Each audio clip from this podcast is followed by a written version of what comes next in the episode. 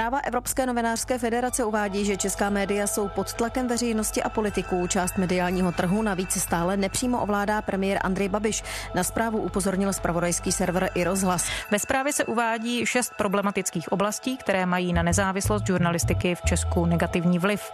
Jako první zmiňuje napojení premiéra a šéfa hnutí Ano Andreje Babiše na média. Mezinárodní experti dospěli k závěru, že na média, která převedl do svěřenského fondu, má stále vliv. Babiš to odmítá. Takové nesmysly komentovat nebudu. Na já žádné média nevlastním, takže já jsem to už dávno splnil. Média v Česku jsou podle nové zprávy Evropské federace novinářů pod tlakem. Tým novinářů a mediálních odborníků varuje před příliš úzkými vazbami českého premiéra Andreje Babiše z hnutí Ano na média, která převedl do svěřenského fondu. Ohrožená jsou podle zprávy i veřejnoprávní média. Je situace skutečně tak alarmující? Hrozí Česku scénář Maďarska nebo Polska, kde nezávislá média pod tlakem úřadů rychle mizí? A jaká se nabízejí řešení? Je pondělí 21. října, tady je Lenka Kabrhelová a Vinohradská 12, spravodajský podcast Českého rozhlasu. Svoboda tisku se v Česku znovu zhoršila. Ve výroční zprávě to píší reportéři bez hranic. V žebříčku této mezinárodní organizace se Česká republika propadla ze 34. na 40. místo. Podobně jako loni i tentokrát poukazovali hlavně na chování prezidenta. Organizace upozorňuje, že prezident Zeman znevažuje tradiční média a tvrdí, že manipulují veřejností. Jeho hlavním terčem je údajně Česká televize je zarážející, o kolik se propadlo Českou v pravidelném hodnocení organizace reporterů bez hranic v tom hodnocení svobody médií a ten pokles je prostě dramatický, protože je v řádech desítků míst. A to je něco, co každého, kdo sleduje média ve světě nebo v Evropě, musí zarazit. Adam Černý, předseda syndikátu novinářů a jeden z autorů zprávy. A to vedlo k tomu, že představitelé Evropské federace novinářů, ale také Evropské vysílací unie, jejímž členem je taky Česká televize a Český rozhlas, rozhlas, potom Severská rada vydavatelů, plus tedy syndikát novinářů České republiky, tak jsme se dohodli na tom a nutno říci, že Česko není jediné předmětem takového zkoumání, ale takže se vypravili do Česka, tady jsme mluvili s řadou lidí a na základě těch rozhovorů a plus dalších analýz a zjišťování byla vypracována ta zpráva, která ten minulý týden byla publikována. S kým vším se tu zástupci těch čtyř novinářských organizací setkali? Z pochopitelných důvodů nebudu jmenovat konkrétní lidi, ale byli tam představitelé médií, byli tam představitelé médií veřejné služby, soukromých médií, představitelé lokálních médií, akademické sféry, vydavatelských domů, takže ta škála v zásadě pokrývala celé to dosažitelné spektrum. Ta zpráva mluví o alarmující situaci. Pojďme schrnout, které momenty tedy považuje za nejvíc znepokojující. Je tam jeden, o kterém se hodně mluví a je ho třeba i pojmenovat znova, důrazně, ale bez nějakých zbytečně zítřených emocí, ale ten fakt je jednoznačný, že tady máme situaci, kde máme vysoce postaveného politika, v našem případě premiéra, který má velké hospodářské zájmy, i když ty své podniky, včetně mediálních, vložil do svěřenského fondu, ale existují důvodná podezření, že ty vazby mezi ním a těmi podniky, včetně mediálních, nebyly zpřetrhány, což se dá doložit jednak na tom, že se nadále zkoumá podle nové evropské směrnice, jestli tam nedochází ke střetu zájmu, jestli ten zákon, kterému se říká Lex Babiš, je vyhovující, protože ve správní radě toho fondu jsou tam buď lidé, kteří byli blízcí panu Babišovi, to znamená jeho právníci, anebo třeba jeho manželka. Takže existují důvodné podezření, jestli to odstínění je tak, jak by mělo být. Uvádím jako příklad, že třeba ve Spojených státech v takovýchto situacích ten majitel těch firm to dává do takzvaného slepého trastu, kdy tam prostě nemá na ní absolutně žádný vliv. Takže tahle kombinace vysoce postavené politické osoby, která zastává vysokou vládní a ústavní funkci, plus má nějaký majetek, který má hospodářský a mediální dosah, tak je unikátní. Snad jediná situace podobně srovnatelná by mohla být doba Itálie a Silvia Berlusconi. Přišla ta zpráva s nějakým důkazem nebo dokladem toho, že se tahle situace, kterou jste popsal, že premiér může mít kontakt stále na lidi ve správních radách, že se to projevuje i na tom samotném obsahu, který z těch médií na to, na, můžeme... na to existují docela dobré analýzy, které ukazují, jak zprávy, zvláště pokud mají nějaké negativní zabarvení, tak jak jsou v tomto případě konkrétně v těch denících domů Mafra, jak jsou zpracovávány, kam jsou umistovány, jestli jsou na první straně, jak jsou interpretovány. Na to existují v českém prostředí dostatek důkazů, že tam je významný rozdíl ve srovnání s jinými médii. Jinými slovy, že premiér z toho svého vlivu může těžit. Ano, ale chtěl bych poznávat jednu věc, protože už slyším, že přijdou námitky, že majitele jiných mediálních domů, kteří mají též soukromé zájmy, takže v těch médiích nejsou zpracováváni odlišným způsobem. Noviny, jako je hospodářské noviny, nebo týdenník Respekt, nebo server aktuálně CZ, jsou ve vlastnictví Zdeňka Bakaly. A tyto noviny nás každodenně poučují o tom, jak se máme chovat.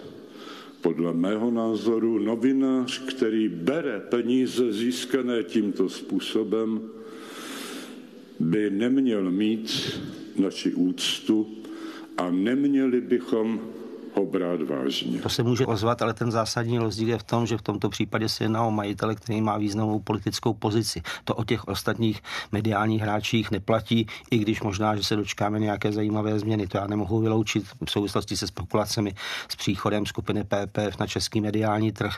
Ale ta unikátní situace spočívá v tom, že tento jediný hráč je zároveň vysokým ústavním činitelem. To je ten zásadní rozdíl.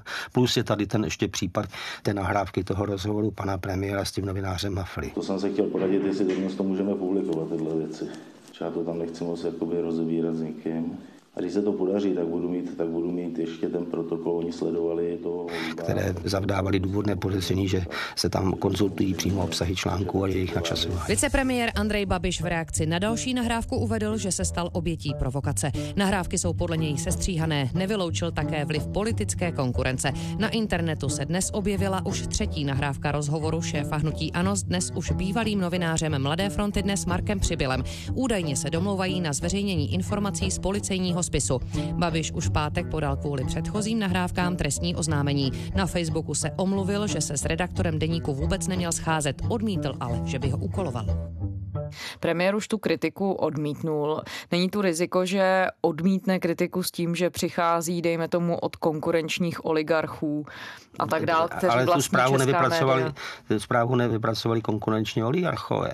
Tu zprávu vypracovali lidé reprezentující relevantní instituce, kteří přijeli ne proto, aby v úzovkách usvědčili někoho z toho, že páše nějakou nepravost, ale z toho, aby na místě zjistili, jaký je stav. A mohu říci, že všichni, s kterými hovořili, pokud na to přišla řeč, tak říkali, že tam vidí velký problém. Čili oni nepřišli s předpojatým soudem, oni chtěli zjistit situaci na místě. Je pochopitelné, že pan premiér říká, že svůj majetek odevzdal do fondu a že na ně nemá vliv, ať na mediální instituce nebo na ty ryze podnikatelské subjekty, jako je Agrofert, ale to podezření tady trvá a teď tu je problém, že probíhá šetření podle nově platné evropské směrnice, zda ten střed zájmu je opravdu vyřešen. Zda skutečně došlo k oddělení oddělení toho vlivu. Ale existuje, abych tak řekl, důvodné podezření, že ten vliv nepřestal. Neobáváte se toho ve chvíli, kdy ta situace je takhle vyhrocená, premiér vlastně dlouhodobě na média útočí, že tím, že a je to pochopitelné, že česká strana se té zprávy a tou výzkumu všeho účastní, ale že i vy, který jste komentátorem pro Český rozhlas, pro hospodářské noviny, které patří do vydavatelství ekonomie a podnikatele Zdeňka Bakaly, že se jaksi stanete snadným terčem, protože v očích premiéra Babiše je... můžete patřit k nějakému táboru? Ta námitka je relevantní, ale skrývá se s ní logická past, ze níž nelze uniknout. Buď se k tomu bude vyjadřovat někdo, lidé, kteří o tom něco vědí, a ty vždycky budou působit ve veřejném a mediálním prostoru a proto budou jakoby někam patřit. A pak budou podjatí, anebo do toho prostoru nebudou patřit a budou uviděni, že tomu vůbec nerozumí, že nejsou k tomu kompetentní. A já jsem v situaci, kdy sice spolupracuji s hospodářskými novinami, ale já jsem tam začal dělat doby, kdy tam pan Bakala nebyl a dneska už mám jenom volný externího přispěvatele. Přispívám i pro český rozhlas nebo s kým se domluvím na nějaké spolupráci, ale není to v současné chvíli většina mojej novinářské aktivity. Věnuji se syndikátu a médiím jako takovým. Když se vrátíme k té zprávě, v ohrožení je podle ní i nezávislost českých veřejnoprávních médií. V čem konkrétně? Viděli jsme to jednoznačně při projednávání těch výročních zpráv ve sněmovně, abych vzal úplně tu nejaktuální věc. Neexistuje nějaké rozumné vysvětlení, proč v poslanecké sněmovně leží šest výročních zpráv České televize. Poslanci opět přerušili debatu o výročních zprávách České televize z minulých let. Většina opozice chce proto svolat mimořádnou schůzi dolní komory. Sněmovna není ohledně výročních zpráv za rok 2016 a 17 jednotná. My tady diskutujeme o České televizi, která je placená koncesionářskými poplatky téměř všech občanů České republiky. A teď jsem se díval na ČT24 a já jsem myslel, že to běží v přímém přenosu. Protože když se špiní Okamura, Babiš nebo Zeman, tak to přeci vždycky běží v přímém přenosu a ještě dokonce každou hodinu v hlavních zprávách na ČT24 v České televizi. Je to v událostech, eh, v událostech komentářích to rozebírají všichni. Ten tlak je zřetelný, je vidět, že v podstatě možná nejde o to změnit zásadním způsobem poměry, ale udržovat ta média pod tlakem. Je to způsobeno jednak samozřejmě tím obecnějším lisem rozdělením společnosti, vyhrazováním názorů, ale také, že média veřejné služby tady dělají něco, něco a ze zákona jsou to povinny dělat, co soukromá média nedělají. Uvedu jednoduchý neutrální příklad. Média, ta soukromá, nemají žádné stále zahraniční zpravodaje, což je podle mě cený zdroj informací na místě. Je to způsobené mimo jiné tím, a to souvisí s celou tou zprávou, tak jak je koncipována, že média jako taková jsou ve špatné finanční kondici, prostě na to nemají peníze. A o to je důležitější udržet média veřejné služby, aby mohla poskytovat veřejnosti tu službu, kterou privátní média neudělají. Zrovna tak privátní média až na velmi vzácné výjimky nedělají investigativní novinařinu, ne třeba z politických důvodů, že by se obávali, že se někoho dotknou, ale prostě proto, že na to nejsou peníze a je to problém, který je patrný nejen v České republice, i jinde, ale v České republice se zřetelně vynořuje. Je tady ještě další aspekt a to je postavení médií veřejné služby v České republice. Za této situace, kdy té novinařině veřejné služby se věnují jenom média, která jsou k tomu povolána zákonem, ale už méně privátní, třeba protože na to nemají prostředky, tak ta role médií veřejné služby jako těch, které mají jednak ze zákona to dělat, ale zároveň působí svým vzorem dodržováním standardů, které možno zkoumat a kritizovat na tu mediální scénu. Nepřímé působení médií veřejné služby je strašně důležitý. Není to na druhou stranu přirozené, že se politici snaží ovlivňovat média a že se snaží nějakým způsobem tlačit i na veřejnoprávní média? Obecně platí, že ten vztah mezi novináři a politiky vždycky bude trochu napětý a trochu kontroverzní, protože obě strany, pokud to dělají dobře, tak sledují trochu jiné zájmy. Ale na druhou stranu neměl by být neurotický kdy se obě strany podezřívají z nepravosti. Víte, váš problém je, že vy nejste objektivní novinářka, vy jste aktivisti, jo, který vlastně i to vaše DVTV je antibabišovské a, a mě to jako mrzí. Měli byste dělat objektivní novinařinu. Ne, neměla byste být aktivistka. Prosím? Odpovídáte mi na otázku, jestli jste nějak přehodnotili? Já se, já se nemám k tomu co vyjadřovat. Aha, ne, vy mě neotravujte vůbec. Ne, co? 168, ať mě neotravuje. Trošku tady stranou. Nediktujte mi, kam mám jít, prosím ne, vás. S podvodným pořadem 168 hodin se nebavíme, už nás neotravujte, prosím vás. Stav není zdravý. Je třeba umět zacházet každý se svojí společenskou rolí, jak politici musí si zvyknout na to, že jsou podrobováni veřejné kontrole a na druhou stranu média by měla tu svoji kontrolní funkci dělat taky důkladně, ale bez hysterie. Na druhou stranu myslím si, a to ta zpráva také zmiňuje, třeba syndikát novinářů má etickou komisi, která je schopná posoudit stížnosti na dodržování etických standardů v novinařině a vyjádřit se k tomu. Nemůže nějak rozhodnout, tak jak to udělá třeba velká vysílací rada v případě rádií a televizí, které mají licenci. Ale na druhou stranu je tady snaha o nějakou regulaci a když použiju nějaký aforismus žer, tak řeknu, ještě jsem neviděl politiky, že by si ustavili svoji vlastní komisi na dodržování etických standardů v politice politice a zkoumali tam případy svých prohřešků. Rád bych se toho jednou dočkal. Vy tam navrhujete taky konkrétní řešení. Jak by měla vypadat, třeba co se týče právě veřejnoprávních médií? Vy jste zmiňoval to odmítání schválení výroční zprávy České televize. Dá se tady těm situacím tedy nějak předcházet? Tohle to je, abych tak řekl, čistá politická své vole. Tomu nezabráníte nějakým nařízením. To je věc politické kultury.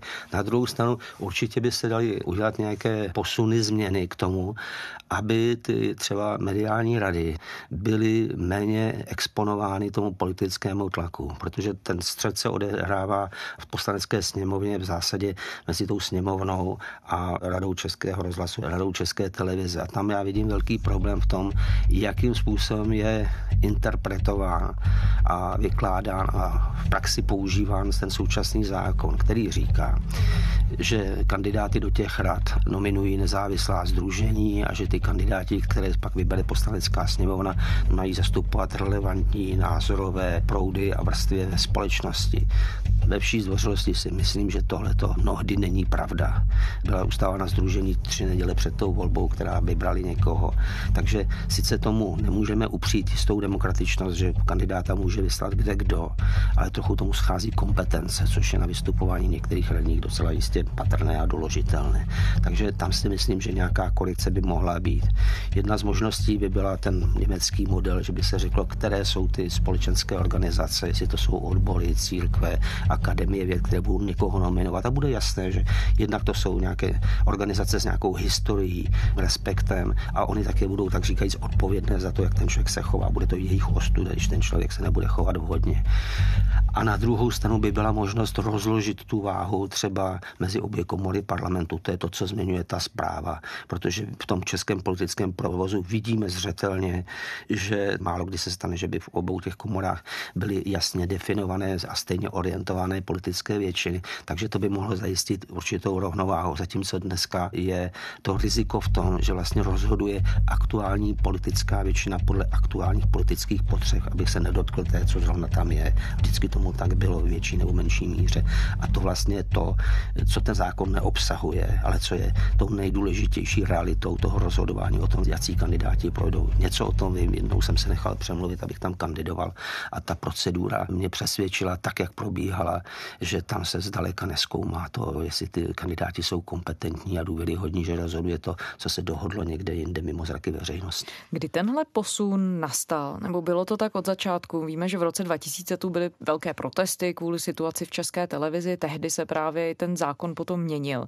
Co se stalo, že se to dostalo do téhle situace? Ten sklon tady byl vždycky to napětí mezi mediální scénou a politiky tady vždycky byl. Tam ty politici vždycky budou chtít, je to přirozený sklon, to bych jim jakoby nevyčítal.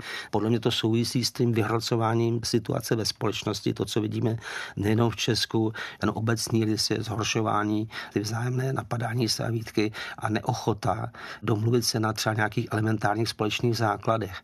A tam se dostáváme zase k médiím veřejné služby, protože ve chvíli se nedohodneme na tom, že média veřejné služby jsou důležitá, protože jsou prostorem, kde se můžou objevovat různé názory a kde se kultivuje debata není to prostor, kde lidi pouze na sebe poštěkávají, tak se to nebude projevovat i v té společnosti. Vy v té zprávě konstatujete také jednu další věc nebo fenomén a to, že většina české žurnalistiky vzniká v Praze.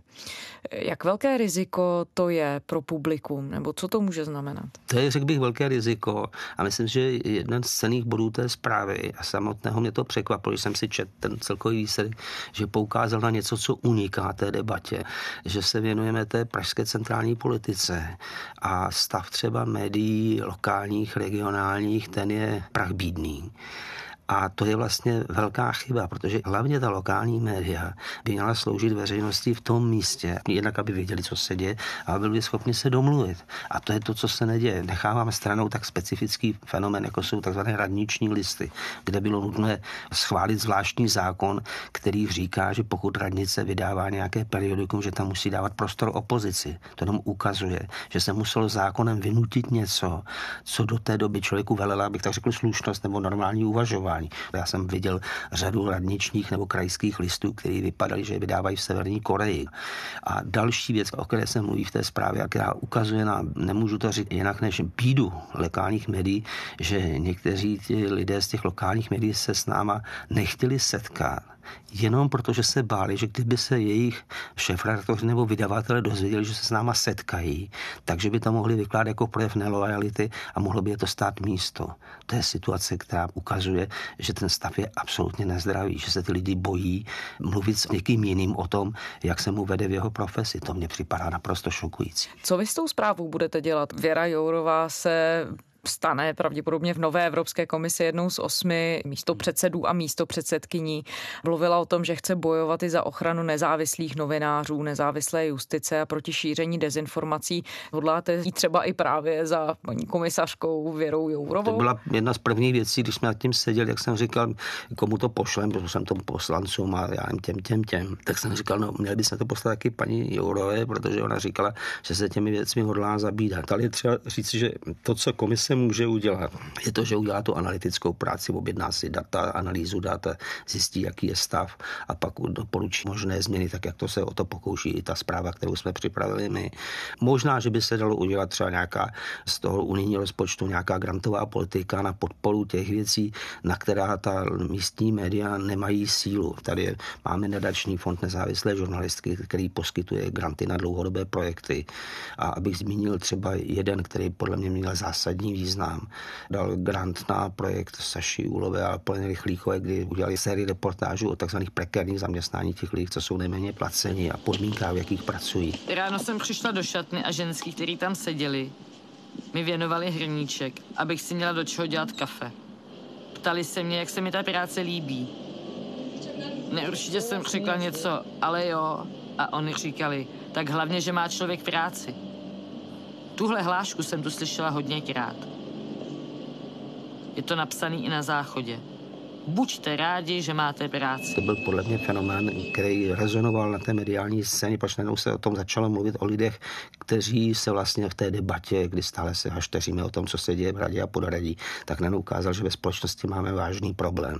A to by nebylo v zásadě možné, aspoň v té kvalitě, pokud by někdo se nenašel a nepodpořil to nějakým významným grantem, který umožnil těm dvěma novinářkám se tomu třeba půl roku věnovat. Takže abych se vrátil k tomu, možná, že by se mohlo v těch rozpočtech najít něco na podporu takovýchto společensky významných novinářských projektů. Není to také nakonec na české veřejnosti, jakým způsobem ona bude tlačit své politiky k tomu, aby se chovali třeba jinak? Jednak je to na české společnosti, na tom tlaku, ale to jsme viděli na té velké demonstraci, ať už byly na Václavské náměstí nebo na Letné, tak tam téma svobodných médií a médií veřejné služby tam rezonovalo, takže ta hostejnost tam určitě není, ale otázka je, co si myslí ti, kteří tam nebyli. A podle mě vždycky se to ukáže na těch kritických situacích, tak jak to, ať si o tom myslíme cokoliv, to bylo při té televizní krizi.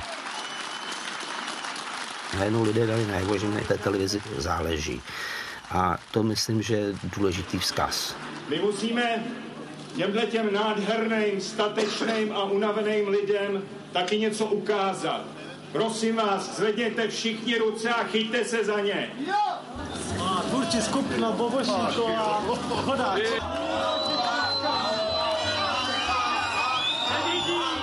A je tam ještě jedna věc, která by mohla té situaci pomoci. A to je, myslím, pozornit na to, jak fungují ty mediální rady, protože ze zákona ty mediální rady mají dohlížet na to, aby média veřejné služby jako Český rozhlas a Česká televize plnili tu úlohu. A oni vlastně hodně často fungují jako podatelna na stížnosti, což samo o sobě je problematické, to by mělo vyřizovat vedení těch institucí. A taky to fakticky často dělá, že rada to dá řediteli, ředitel to předá řediteli zpravodajství a tak dále, ten odpoví a nějak se to projedná.